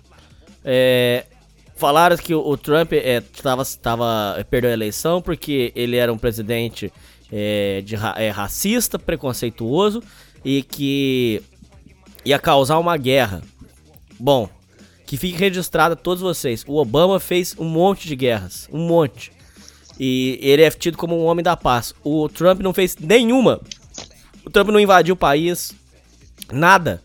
E, ele, e as pessoas ainda taxam ele como racista, sendo que a, ele, é, a campanha que os latinos fizeram pra ele foi tão forte que fizeram uma musiquinha pra ele, os latinos. Essa música tem milhões de visualizações. Fizeram música pra ele, os latinos, e ele não fez nenhuma guerra. Olha pra você ver como é que os caras manipulam as, as informações, Ratão.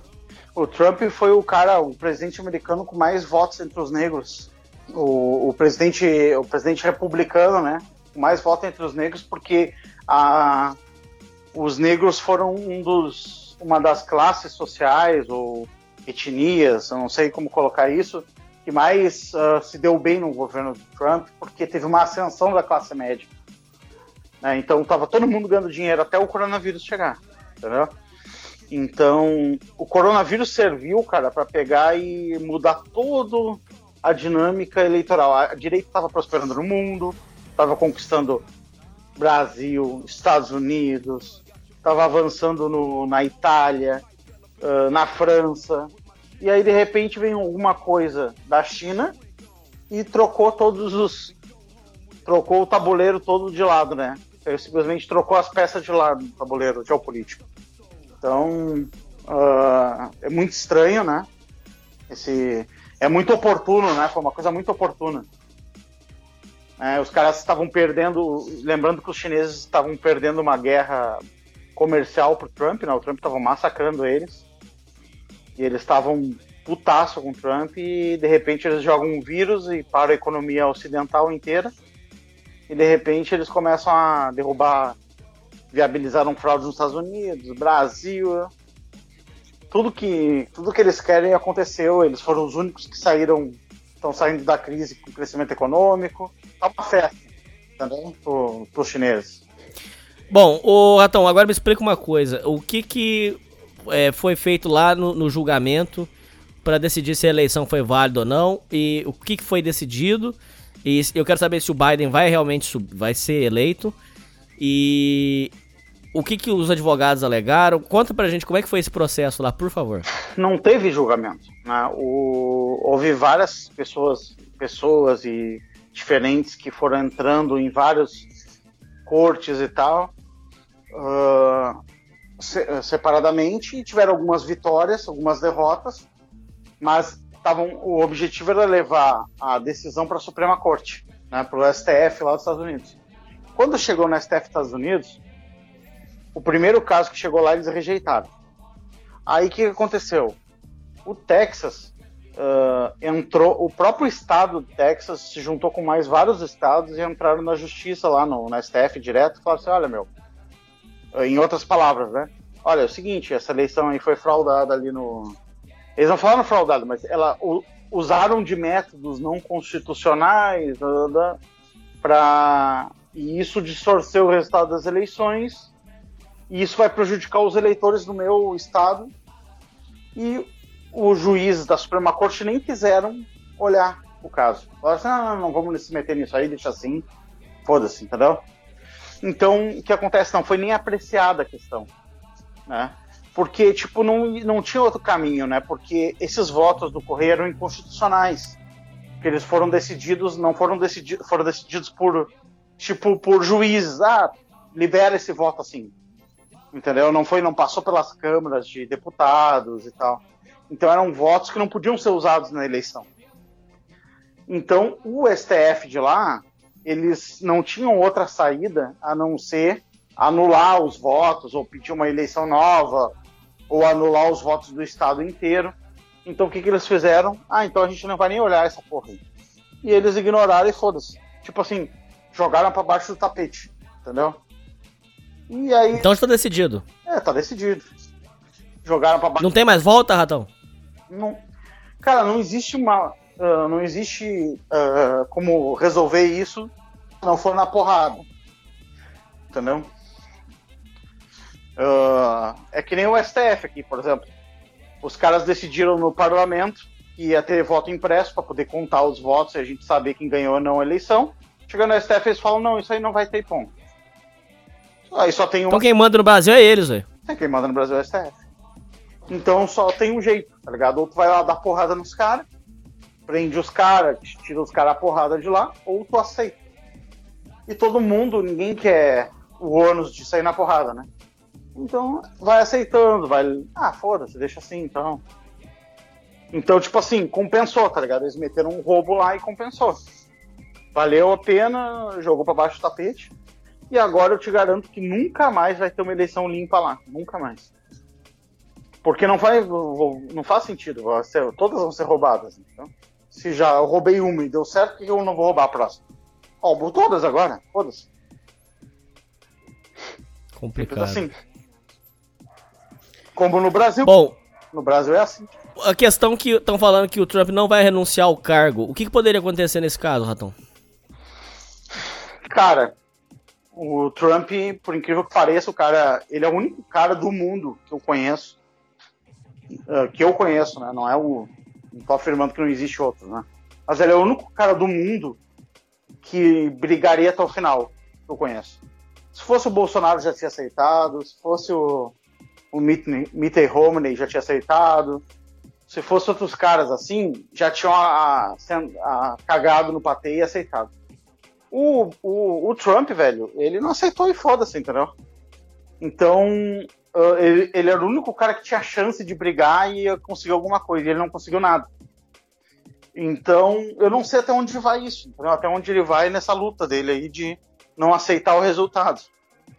Ah, no dia 6 de janeiro, se não me engano, uh, vai, ser votado, vai ser apresentados os votos no Congresso americano, e o Congresso é ele é republicano, ele é democrata, entendeu?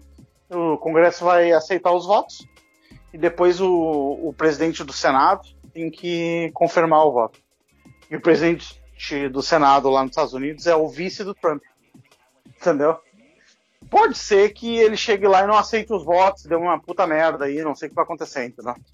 Mas eu, cara, eu sou uma pessoa pessimista, sabe, né? Eu, eu tenho a tendência pessimista. Então eu sempre acho que vai dar tudo errado. Talvez seja por isso que eu acerte tantos resultados, né? Porque eu sempre aposto no pior e acabo acertando. Então, então eu acho que isso vai, que ele vai tomar no cu no final e que depois, ele, uh, depois ainda vai ser perseguido ainda quando sair da presidência. Eles ainda vão, vão dar um jeito de fuder com o Trump, fuder com os negócios dele, fuder com as empresas dele. Ele vai ter que sair e ficar, tipo assim, ó, fazer um acordo de não se meter mais em política, de ficar longe da política o máximo possível, entendeu? Senão eles vão acabar com, a, com os patrimônios dele, da, da família dele. Não vai ficar assim, entendeu, meu? E outra coisa, nunca mais vai ter uma eleição limpa e eles nunca mais vão permitir que um cara de fora do sistema chegue lá de novo, entendeu? Nunca mais. Porque custou muito caro para os caras a eleição do Trump. Custou a, os acordos deles com a China, as putaria que eles tinham com outros países. Trump que, uh, tinha acabado com a festinha, entendeu? E a mesma coisa com o Bolsonaro. O Bolsonaro criou um puta problema e, tipo, mingou, mingou o dinheiro, uh, complicou pros caras, os caras não conseguiram controlar os ministérios, blá blá.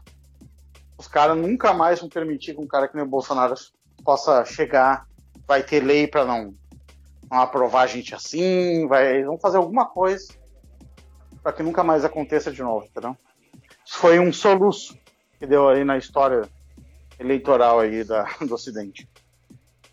Então, o que, que significa a, a vitória do Biden pra gente? Eu queria que você explicasse, por favor, e eu queria que você explicasse é, que agora o, o dólar tá para cair. Então já tem brasileiros comemorando a vitória do Biden. O que, que significa a vitória do Biden para nós brasileiros, por favor? É que assim, cara, no Brasil, o Brasil provavelmente é um dos lugares onde tem mais uh, traidor e mais burro por metro quadrado no planeta. Né? Então, uh, aqui se tu der, der uma balinha pro cara, que é tipo 10 centavos a menos no dólar, o cara te dá até o, o cu da filha dele, entendeu? Então, assim, cara, uh, caiu o dólar graças a Deus que o Trump perdeu. Isso é a coisa mais estúpida que. Cara, os, cara, uh, os caras estão atrás da Amazônia aqui, da soberania da, da Amazônia. Simples assim, entendeu? Então, o que o Biden ganhando é os nossos inimigos, os inimigos brasileiros do Brasil, ganharam um puta aliado. Entendeu? Essa é a, é a real.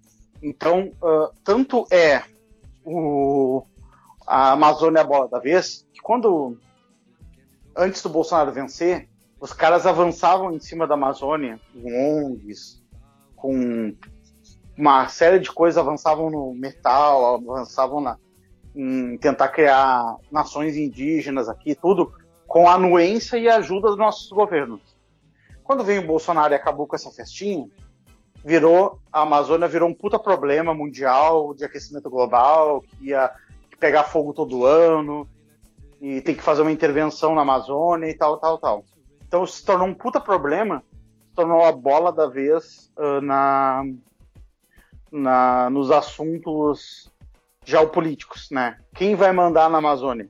É essa a questão. enquanto uh, para eles, eles preferiam que os, os, os governos anteriores ainda tivessem no poder e eles pudessem continuar explorando a região sem custo. Agora eles resolveram uma guerra aberta contra nós aqui. O Biden, o que, que ele representa nisso? Ele representa um puta aliado para os nossos inimigos. Então, tanto faz se o dólar baixou um centavo, 10, 50 centavos. Não importa. Não importa para nós. O que, que quanto tu acha que vale a Amazônia para nós? Nossa senhora. Vale tudo. Tipo assim, vamos supor, tá? Eu tenho dinheiro investido na bolsa, tá? Vamos supor que eu tenho um milhão de reais na bolsa. Vamos supor que aconteça uma guerra e os caras invadam a Amazônia lá e tirem da gente. Quanto vai valer o meu patrimônio? Vai valer 10% do que valia antes. O meu e o de todo mundo. Porque a gente vai ter perdido um pedaço do território, da população. Entendeu? Então eles vão nos tirar esse território ou na, na, na, na, na bala, ou a gente vai entregar de graça. Quando a gente tinha o PT, Temer, o Temer chegou a vender para uma ONG, o Temer chegou a vender, cara, para uma ONG antes de sair do governo, toda a costa do, uma coisa assim tipo de um quilômetro e meio da, uh, da costa do Rio Amazonas para dentro dos, do, das duas margens, na extensão inteira do rio, para uma ONG lá americana, sei lá da onde, por 100 milhões por nada, entendeu? Por nada. De graça. Da, do, da, é, de graça. Em, por uh, motivos de preservação uh, da Amazônia. O PT, cara, fazia todo o jogo político do, do, da França, dos negócios aqui. Era nação indígena, demarcação de terra. Tipo, os caras estavam criando demarcação indígena aqui para que a gente não pudesse explorar o nosso próprio território, para quando eles tomassem, já tivesse preservado para eles. Então, assim, quando estavam esses governos, tava, estavam fazendo a tomada da Amazônia de uma forma uh, consentida, aos pouquinhos. Quando entrou um governo, no primeiro dia que entrou um governo, que o governo Bolsonaro, ele entrou em 1 de janeiro no dia 20 de fevereiro, eles já estavam acusando o Bolsonaro de, de, explodir com a Amazônia de Botafogo na Amazônia. Entendeu? Então, assim, foi uma guerra pública contra nós. Daqui a pouco eles vão começar a fazer filme em Hollywood da Amazônia pegando fogo e do mundo inteiro se unindo para salvar a Amazônia. Entendeu? Se continuar assim. Daqui a pouco eles vão fazer filme que a gente tem uma ditadura aqui que está tentando matando índio, aí vem um carinha do bem lá de uma ONG, uma, uma mulher do bem lá da ONG salva a Amazônia do salva os, os pobres índios da Amazônia do, do capitão motosserra, não sei o quê. Então assim, e metade da nossa população imbecilizada torce pro Biden, que quer o dólar um centavo mais barato em troca da Amazônia, essa população vai pedir para os caras invadir isso aqui para salvar a Amazônia, entendeu?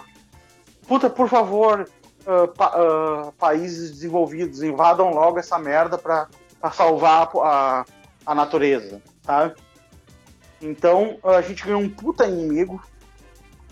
E se a gente não deixar eles levarem a Amazônia por bem, então vai continuar a narrativa que estamos botando fogo, que estamos incendiando, que a gente não cuida, que a Amazônia é o pulmão do mundo e que se pegar fogo vai todo o mundo inteiro vai morrer sem ar, sem oxigênio. Essas coisas, entendeu? Então o futuro é bem negro. O Biden inclusive tinha na eleição ali ele tinha prometido que ia fazer embargos econômicos contra o Brasil se ele não obedecesse algumas leis algumas coisas internacionais de cuidado com a Amazônia. Cara, embargo, Estados Unidos faz contra aqueles países lá, tipo Coreia do Norte, Irã, Cuba. tá fazendo bomba atômica para jogar na, em Israel, entendeu? Então ele ameaçou de usar dessas mesmas armas contra nós aqui, velho, brasileiro. Então, e aí tem gente comemorando na, na mídia. Eles vão vir aqui contra nós, né? Pra derrubar o, o fascismo, aqui, sabe? Então é muito complicado, cara. Nossa situação ficou muito delicada aqui. Ficou, a gente tomou no cu bonito, entendeu? Você acha que vem tempo difícil por aí? Cara, uh, vem tempos difíceis, tá? Vem tempos difíceis, a gente tem pela frente reset econômico, reset da economia mundial, que os caras estão planejando. A gente tem ainda essa, esse rolo do coronavírus por mais um ano, pelo menos. A gente tem. Pode escrever aí, escreve aí que eu tô falando. Março, fevereiro, eles vão estar tá falando de incêndio na Amazônia de novo. Ah, incendiou a Amazônia, Bolsonaro, filho da puta. É, as girafas da Amazônia, os, os, os pandas da Amazônia estão pegando fogo, sabe? A gente vai ver isso aí em fevereiro, março. Então é um inferno, cara. Só, só, se a gente não vê isso aí é porque a gente vai em outro rolo, que é o rolo da vacina, né? Outra vacina. Ou vai ser a vacina ou vai ser um incêndio da Amazônia. Para março, para janeiro, para a gente tomar no cu. Né? Então a gente perdeu um, um, aliado muito forte lá com a, com a derrota do Trump, que era um cara que estava interessado não em fuder o Brasil, mas estava interessado no Brasil como a, a, a, oitava maior economia do mundo para ajudar ele contra a China Agora tem os aliados da China estão nos Estados Unidos. Então é complica para nós, porque a gente é o, a bola da vez, entendeu? As fazendas estão aqui, uh, a, os minerais estão aqui, entendeu? Várias coisas que se esgotaram em outras partes do mundo estão disponíveis aqui em natura. Então é agora, agora é o momento de separar o Brasil em vários pedaços e dividir entendeu, entre eles. Pode ser que demore uns 10 anos, 20 anos, mas eles vão vir para cima, então. Eventualmente. Bom, o, então, última pergunta do programa. É, eu queria entender o seguinte. Você falou muito da questão do grande reset, o reset mundial. Eu queria entender qual que é a ligação entre a vitória do Biden e o reset mundial e como que ele vai ser feito para os ouvintes já se prepararem para o que está por vir aí com esse grande esse, esse reset mundial aí da economia?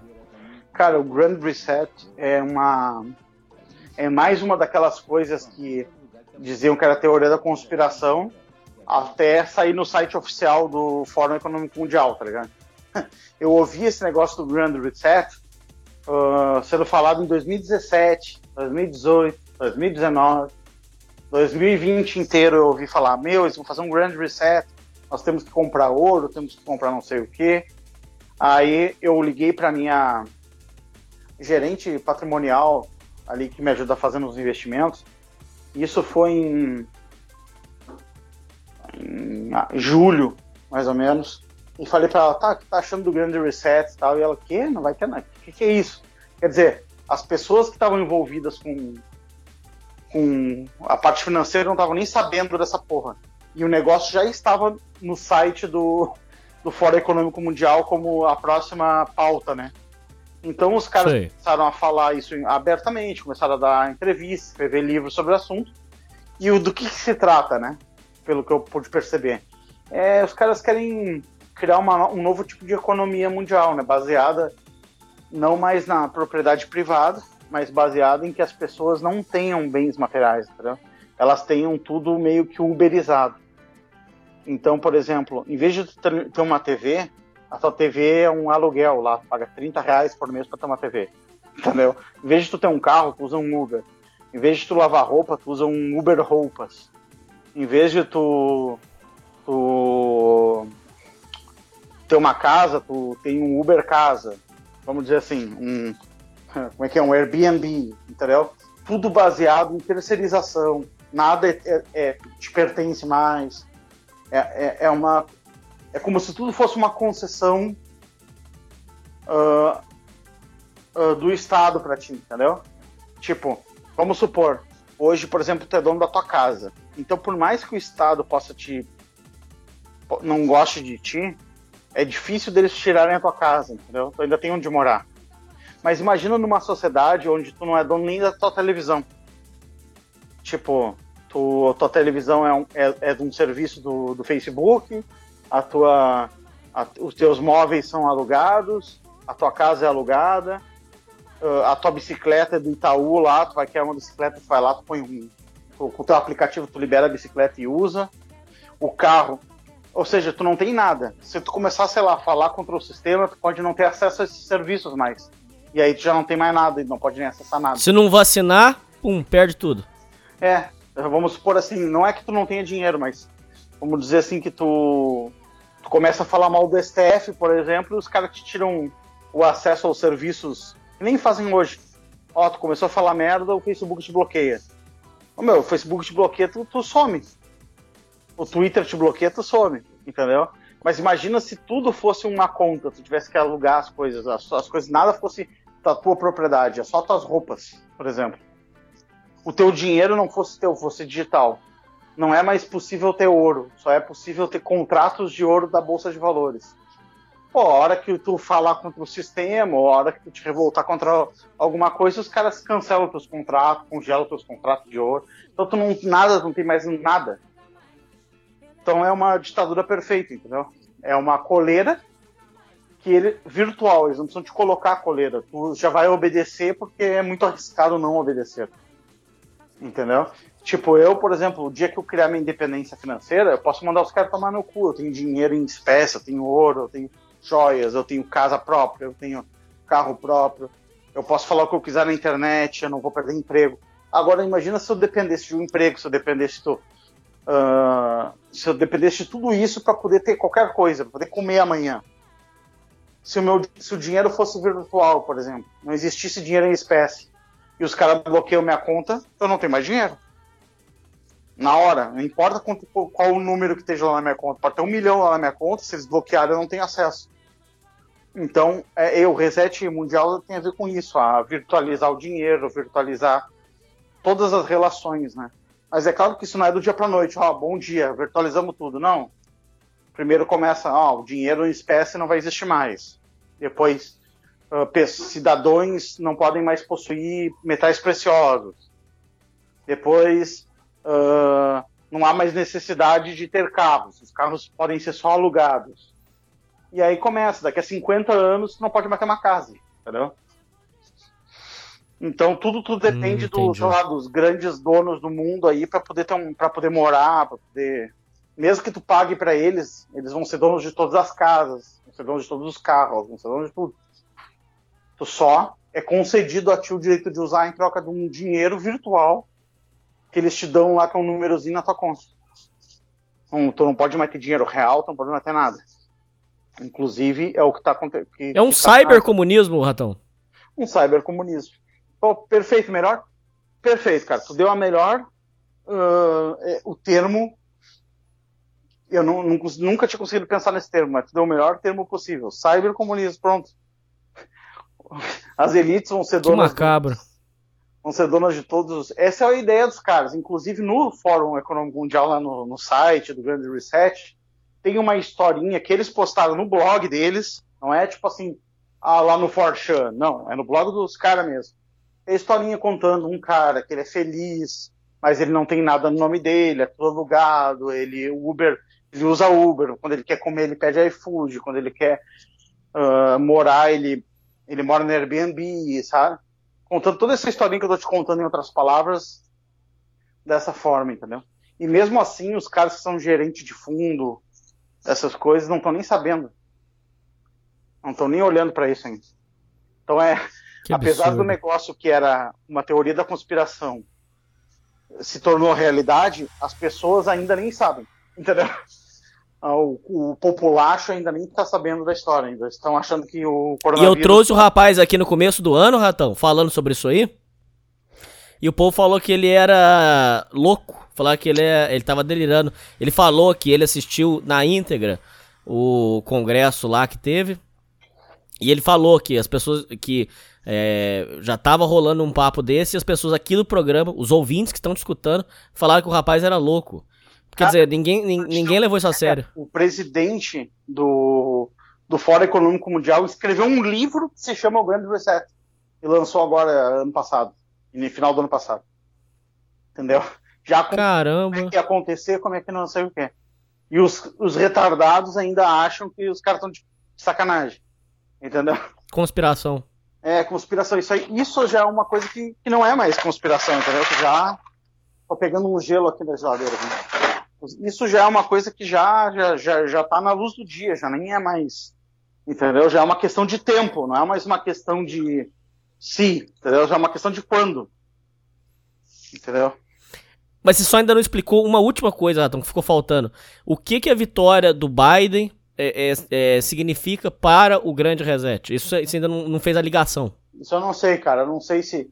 Eu, eu tinha uma ideia que o Trump seria um atraso, porque o Trump já estava falando que ia acabar com essa historinha de, de, de uh, ONU, que ia tirar os, os, os patrocínios globalistas, já estava falando contra esses caras, e de repente vem o coronavírus e varreu o Trump da, do mapa, entendeu? Então, uh, tipo assim, eu, eu acho que se eu acho que o Trump seria um atraso nessa agenda, eu acho que o Biden é um, um pé no acelerador, entendeu? Só, eu só não tenho como afirmar porque eu não eu não sei de todas as informações ainda. Eu nem sei se o Biden uh, vai estar vivo daqui a seis meses, entendeu? Pode ser a Kamala Harris, o presidente dos Estados Unidos. Quer dizer, né? hum, entendi. Não entendi. sei se, eu fosse o Biden, eu, eu me cuidaria, né? Pra não comer qualquer coisa, não, não tomar um tiro aí pelas costas, então. Apesar que ele já tem muito, muita idade também, né? Pois é, ah, puta, o cara teve um infarto, ah, morreu, então. Daqui a pouco ele renuncia, Entendi. um ano e meio renuncia, não sei. Mas enfim, né, cara, é, se o Trump era uma, um fator que estava se colocando como um atraso para a agenda, o Biden pode ser um acelerador. Né? E quem que seria o acelerador aqui no Brasil, por exemplo? Que você vê assim que poderia Ah, acabar Dória. acelerando isso pra cá. Dória, meu, o Dória não fez uma. O Dória agora. Sabe que o Dória é o lobista da China aqui, né? Ele representa os interesses chineses no Brasil. Sim, vírus- o Dória intermediou a venda da Band pra China. Isso é real, não é teoria da conspiração. Não, isso é real. O- é só tu voltar. Coloca aí no Google Dória Reset. Tu vai ver que o Dória aparece. Isso foi semana passada, tá? O Dória foi fazer aquelas coisas do coronavírus, ele tá botando atrás da, da dele ali, tá escrito a palavra reset. Ele já embarcou no grande reset, entendeu? Ele já tá com os globalistas.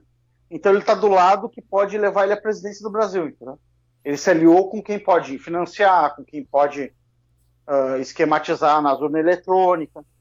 Então ele já botou, já já tá embarcou. Ah, precisamos fazer um reset. Meu, ele falou isso aqui há, há dois, três dias atrás. Ah, precisamos fazer um reset aí nas relações humanas. Não sei o que, estava escrito lá São Paulo, não sei o que, reset atrás. Entendeu? E não é tipo assim, não é assim, ah, não vou dizer assim, ah, você acha que isso é uma coincidência? Não. Ele falou do grande reset. entendeu? Ele falou, ó, oh, tamo junto aqui, galera. Entendeu? Não foi uma coisa. Ah, ele usou a mesma palavra por coincidência. Que não. absurdo, Ele Ratão. usou, vamos lá, ele já, ele já até tá do lado dos, dos caras, já, entendeu? Tipo, deve ter, sei lá, fez uma reunião, já embarcou na narrativa, entendeu? Já tá junto com os caras porque daí vier, vamos dizer assim. Bom, é, acho que falamos tudo da eleição. Ficou faltando alguma coisa, Ratão? Não, é. Não, mas ano que vem a gente, depois da, da eleição pra, da Câmara Federal, a gente volta a conversar aí pra, pra fazer uma.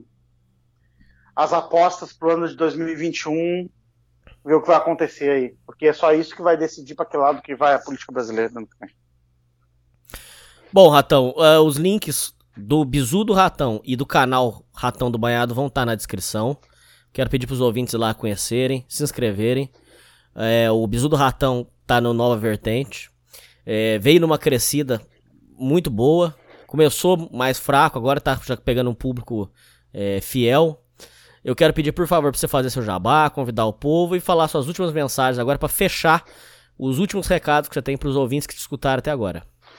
Eu agradecer ao Hernani e mais uma oportunidade de falar no podcast mais querido aí da, da esgotosfera brasileira, né? que é a Sociedade Primitiva. O, eu quero agradecer aí aos ouvintes fiéis aí que agora a gente vai pro acho que pro vigésimo uh, Bisu do Ratão, né? Então uh, foi longe, né? Tá indo longe, né? O negócio parece Opa!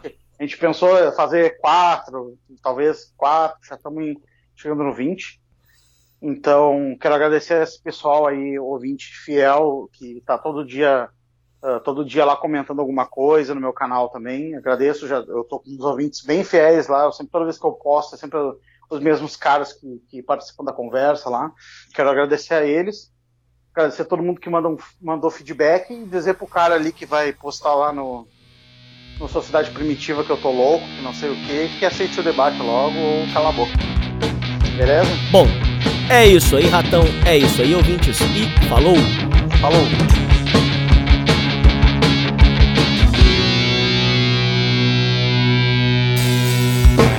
Sinto um peso nas minhas costas E me fazem desistir das respostas Em um mundo onde perdi meus direitos Queria respirar o ar entre o peito Meus olhos cansados de tanto ver. Suportar o sofrimento sem querer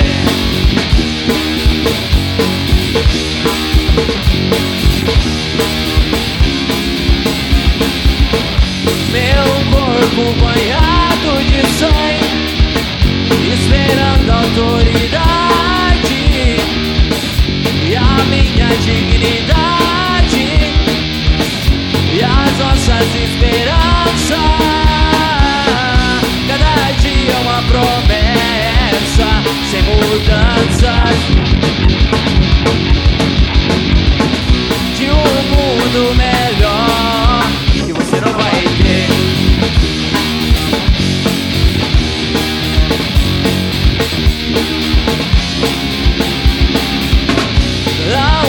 fecho meus olhos pra vocês. Não cruzo meus braços pra vocês